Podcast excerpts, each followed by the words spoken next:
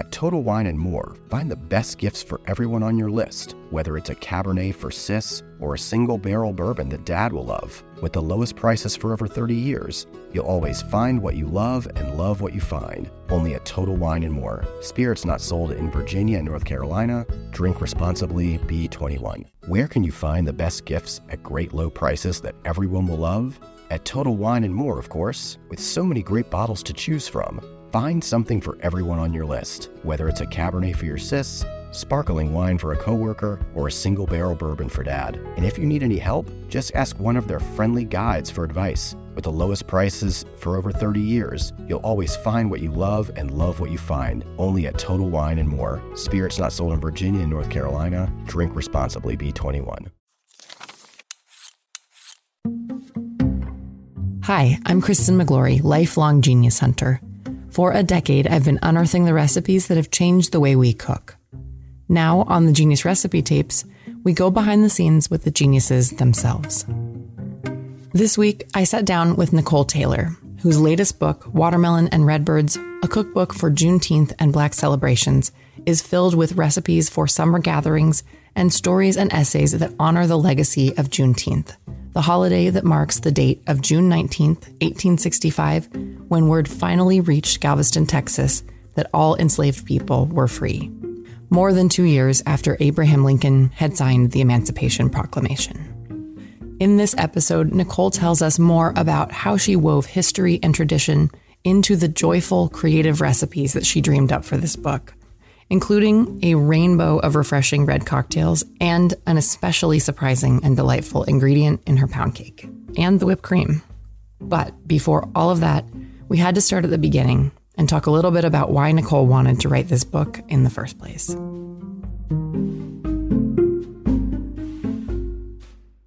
You know, it's so funny because my house, my apartment, my dorm room, has always been the place where people gathered, where I had a hard time getting people out of my room or out of the house because they were having such a good time and people are always relaxed. And I've always been known as a person who had great food and great drinks, great conversation, um, and great people at the table.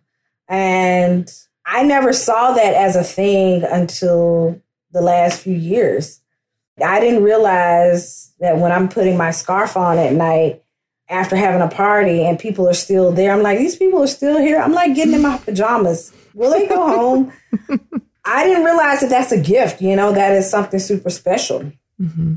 I started writing about Juneteenth foods in 2017, although I had produced a little content around um, Juneteenth, but it was very lo fi and it was me just telling simple stories around um, my celebrations or other people I were friends with or colleagues who celebrated Juneteenth. But after 2017, I wrote a piece for the Times and my agent was like, you should write a Juneteenth cookbook. And I, I was like, eh, really? I thought it was too I thought it was too niche. I thought like it was not a holiday that was on the tongues of many Black Americans and Americans, period. And I started working on the proposal, but to be honest with you, it wasn't until the summer of 2020, until the, the killing of George Floyd and the racial reckoning and the uprisings, that I knew for certain that Watermelon and Redbirds needed to be in the world. It was an important book for Americans and an important book for Black Americans. I knew mm-hmm. that putting this cookbook out of in the world would bring joy. It would give people a roadmap of how to host celebrations and give people a peek into Black culture and Black life as it relates to the dinner table. One of the early chapters, Red Drinks, it just feels like such a perfect showcase of the creativity that you brought to this book since the red drinks the you know there's so many different styles of very like quenching satisfying summer drinks but also the red color comes from so many different sources so you know everything from strawberry to hibiscus to marigold to quick pickled blueberry brine would you mind sharing a little bit more about what red drinks on juneteenth symbolize and maybe describe a couple of your favorite recipes from this chapter? Red drinks are so special for Black people globally. I didn't realize really late in life the importance of that red punch that showed up at every celebration in my childhood and even in my adulthood. I just thought like, oh, someone's making a punch, Hawaiian punch or Kool-Aid or some kind of soda and they're putting in a big fancy bowl and adding dollops of sherbet to it. I just thought that's what people did.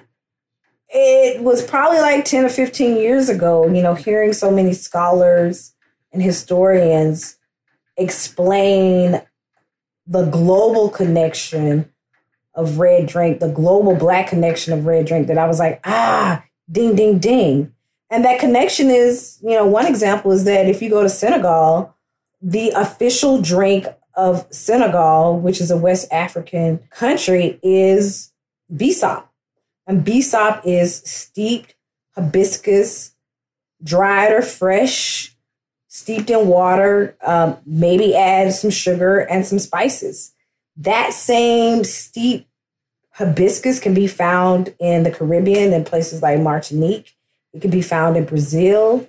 And that same drink, the ritual of it and um, the look of it, pretty much in the DNA of Black people globally. And during the transatlantic slave trade, the forced migration of Black people to the Americas, in plantation or Southern cookbooks, mm-hmm. you see writers say that enslaved people on plantations would have strawberry lemonade or some variation of a red drink during their special celebrations. And so here we are in 2022, and I am putting watermelon and ginger beer on my table because my great grandfather or great grandmother did the same thing. And so that is the connection of Black people, the red drink. And some scholars and historians even say that it's symbolic of the sacrifice, of the bloodshed. I believe all that. I, I believe that red is a very powerful color. I love it. I love a red lipstick. Mm-hmm. it is a it, it's a very striking, powerful color. And just to know that little bit of history, it, it keeps me moving with the red drink for for special occasions for sure. I knew I was like, I got to do a chapter on red drinks. That was certain. I was like, but can I really come up with um uh, more than one or two red drinks? Uh, and I did it. Yeah, you definitely did. They just kept coming. I love the marigold sour. is one of my favorite drinks um, in the red drink chapter. Uh, the sweet potato spritz. I'm gonna have to say, Kristen, that's my favorite. Yeah, Yes, I love the sweet potato spritz because it's so rooted in the African American table. It's so rooted in what many Americans have at Thanksgiving or Christmas sweet potato pie or pumpkin pie. I always have a sweet potato pie during the holidays or the fall, winter months. And I also always make a sweet potato simple syrup, which is sweet potatoes, water, sugar, and all of the spices or many of the spices that people put in their sweet potato. So I remember when I was like ideating and trying to add more recipes to this red drink chapter, I was like, oh, I have some sweet potato syrup in the fridge. Can I do anything with that? And I'm like, oh my gosh, I should make a sweet potato spritz. Yeah, you know, spritz as in aperitivo Italian spritz. So I added sweet potato syrup, cappelletti, which is red in color, a little vodka. Someone asked me, why did you add vodka? I was like, because it doesn't taste like anything. I didn't put gin in it. And uh, sparkling white wine and an orange slice. And so for me, that drink is rooted in the African American table because of the sweet potato. And when you drink it, does it taste like sort of a sweet potato pie in in summer form? No, I would say when I drink it, it tastes like five o'clock. It tastes like it tastes like um because it's not a very sweet drink, but it definitely tastes like a really chill day. It makes me super relaxed, and I think that Juneteenth and the summer. And a lot of Black celebration is about leaning into rest. And honestly, that drink makes me feel very sophisticated, like I'm on vacation. I love the idea of, you know, reframing those like warming spices and, and sweet potatoes in a summer context and bringing that relaxation. Because there's a different kind of relaxation that comes with Thanksgiving. It's not as chill. Listen, my husband jokes, he's like, uh, Thanksgiving is like the Super Bowl for food people. I'm like, yeah. you spend day you spend basically seven days prepping and or cooking. So mm-hmm. the summer should be chill. Your your mm-hmm. summer celebrations should feel like a vacation.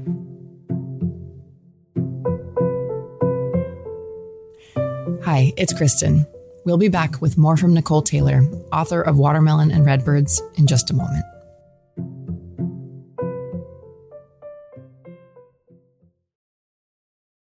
You reach for the top olive oils and invest in the best pans. But in the kitchen, how well do you care for your greatest tool, your hands? When mine take a beating cooking and cleaning, which is often, I use Bag Balm to work its wonders on my poor, distressed skin. Created 125 years ago on a Vermont dairy farm, their soaps smell great and clean hands without stripping moisture, and their fast absorbing lotion means I can quickly get back to cooking. Treat your hardworking hands to Bag Balm, every chef's best friend. Use code FOOD52 for 20% off your order on bagbalm.com, good through 2024. You reach for the top olive oils and invest in the best pans. But in the kitchen, how well do you care for your greatest tool, your hands? When mine take a beating cooking and cleaning, which is often, I use Bag Balm to work its wonders on my poor, distressed skin. Created 125 years ago on a Vermont dairy farm, their soaps smell great and clean hands without stripping moisture, and their fast absorbing lotion means I can quickly get back to cooking. Treat your hardworking hands to Bag Balm, every chef's best friend. Use code FOOD52 for 20% off your order on bagbalm.com, good through 2024.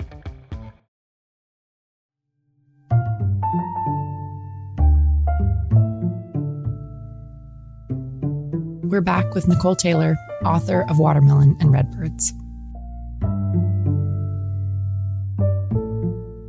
So, the recipes in this book are like clearly, like you just described, very modern and playful. Um, but then your head notes and essays are very much rooted in Black history and often people and specific events that you wanted to honor. How did you decide how you wanted to navigate between the historical and the modern for this book? There was a two step process for coming up with the recipes. And that was I made a spreadsheet of summertime fruits and vegetables mm-hmm. and herbs. And I also color coded them, right? That was step number one. Number two um, in the recipe process was making sure that I added fruits and vegetables that were rooted in the African American table. So that meant me mm-hmm circling to all of my cookbooks from Jessica Harris to Edna Lewis to Bryant Terry to Adrian Miller to Michael Twitty to make sure that I had enough fruits and vegetables that fit on the black table, the black American table. So that's how I approach the recipes. And so it was super important for me to have this balance of fun, of rest, of relaxation, of family, of friends, of gathering with some very painful American history, right? Mm-hmm. I have a beautiful chapter uh, called Fairs and Festival, or it's really Festivals and Fairs, where I talk about my love for funnel cake, and there's a gorgeously styled funnel cake recipe. But I had to talk about the Texas State Fair, which is one of the largest state fairs in the country, and how for many decades there was one night where Black people could go and take their families. And so I talk about that in the essay and I talk about it in the head notes, and it was super important that I did it. No, I'm not trying to be a historian. I'm not a historian. I'm a master home cook who reads, and I enjoy history and history, American history um, is important to me and black history is important to me. So I wanted to give enough context that people, if they wanted to know more about the Texas State Fair and how this this event has evolved, they could do further research. but I hope I was successful in giving folks enough to understand that things mm-hmm. weren't always um, peachy. Mm-hmm. That's how I approach the head notes. Some head notes are full of history, and some of them are just straight up funny stories. so I'm trying to set people up to to be master home cooks in addition to giving them a little history, but I had to strike a balance. And I remember going through the book and saying, how many um, anecdotes do I have, which are stories? How many historical stories do I have? How many tips am I giving people? Because I wanted to balance it all out in the cookbook um, and not just be lump sided on either of those things. I love it. It's so it's so rich in both of those things. Having read a lot of cookbooks and worked on cookbooks, you know, there are some that are that feel like they're kind of like they're full of things to discover and like you said like paths to keep following down in your own research if you if you choose and then there are others that you know that's not their their intent they're just more more minimalist and i love that there's just you know you could read through this book over and over and discover new things every time. All your lists sound like a brilliant way to do it. And even like to the the fruits and vegetables the color code when you said color coding you meant literally like making sure there was like purple vegetables and green vegetables and red ve- like all of that. That's that's brilliant especially when you're trying to write a cookbook sort of quickly yeah, it was quickly. yeah. no, I mean, listen. Yeah, I did that. Isn't that crazy? I wanted to make sure, like, did I exhaust every single red fruit and vegetable that fits into the summer months? I didn't get beets in there. Did you notice that? I didn't because you you filled the the red um you know there was so much red in the book from other sources that I never would have thought of. You didn't even need beets. And who really eats beets in the summertime? that that's my logic. I'm like, oh, I've never really had beets in the summer. Maybe pickled. I mean, I do think you know people like pickled beets in the summer. I would eat a pickled beet in the summertime, but I didn't make. I didn't put it in the book because it felt very much like a fall winter thing. You didn't need it. Didn't miss it. Okay, I wanted to talk about the radish ginger pound cake. Oh my gosh, the radish ginger pound cake, Wozer. That's so up that's so up your alley, right? I love it. It absolutely jumped out to me because like I love seeing something unexpected in a cake. Uh, but I also you know, the radish in the pound cake is one thing, but then you put radish in the whipped cream too. So I would love to hear the story about that recipe. I love a pound cake. I feel like I have mastered pound cake in various forms. In my first cookbook, the Up South cookbook, I have a lemon pound cake that people love. It is a cream cheese based pound cake. I got that recipe from my aunt a million gazillion years ago. And I've riffed off that pound cake in so many different ways. I've done it in rows, and then I like switch up how much sugar I put in or a topping. And I sat down and said, this cookbook has to have a pound cake. Like black celebrations in Juneteenth, always you're going to see a pound cake at the table. And typically it's like a lemon or just a regular straight up sour cream or cream cheese. But I'm like, what can I do? How can I make this different? And literally, I looked around my fridge. I'm like, could I put radish in this? I probably tested this cake so many times, I, so many different variations. But it was me looking in my fridge saying, I'm going to grate some radish and put it in this batter. When you use radish, when in the batter, you can't really taste it. I feel like it just mm-hmm. gives this little texture. But the flavor, in my opinion, is in the whipped cream. The mm-hmm. radish flavor, you really taste it in the whipped cream. And what does the whipped cream taste like with the rat? Like what is mm. what is that radish flavor bringing to the whipped cream? It is bringing a sharpness like no other. It mm-hmm. is not sweet because all mm-hmm. this most of the sweetness or all the sweetness is in the cake. And so you get this tang almost almost like um you know how people like the lemon on the lemon pound cake and they like to see the zest? I feel like the radish acts as a zest almost. Mm. and that's the best way i can describe it. If you were doing a cream and you're like oh let me zest a little grapefruit in here or a little lime and you get one little piece of it and you're like, oh, this brightens it up. Yeah, that is what the radish and the fresh ginger is to me. It acts as almost citrus, a very citrusy whipped topping or whipped cream would do.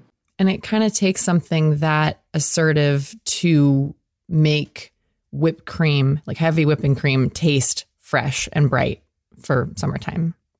That last chapter in your book is about bringing the joy and the care and the reflection of Juneteenth into everyday life.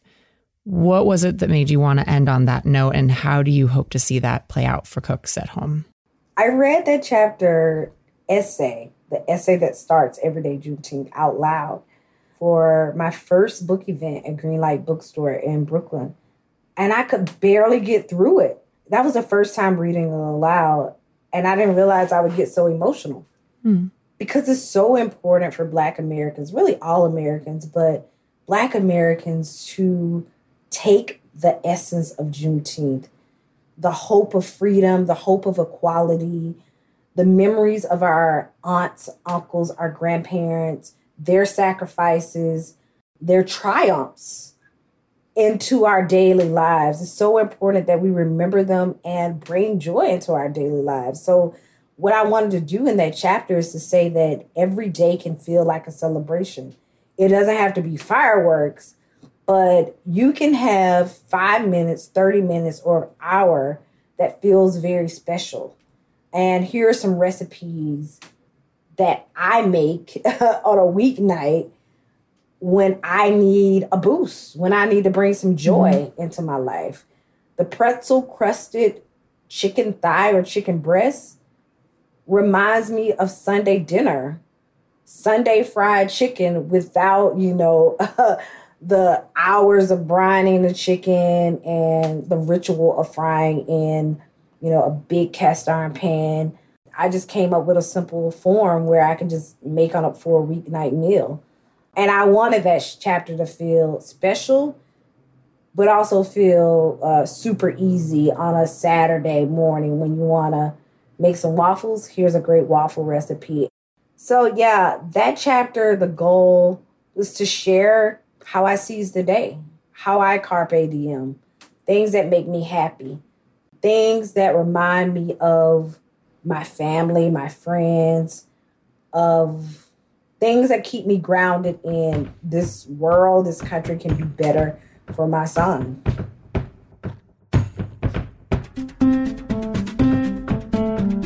Thanks for listening, and my thanks to Nicole Taylor, the author of Watermelon and Redbirds, a cookbook for Juneteenth and Black celebrations, which is in bookstores now. This week's episode was put together by me, Kristen Miglore, executive producer Harry Sultan, and with post production by Crutchphrase Studios. If you have a favorite recipe that is a staple at your summer celebrations, I would love to hear about it at genius at food52.com or just tag me on Instagram at Miglorious.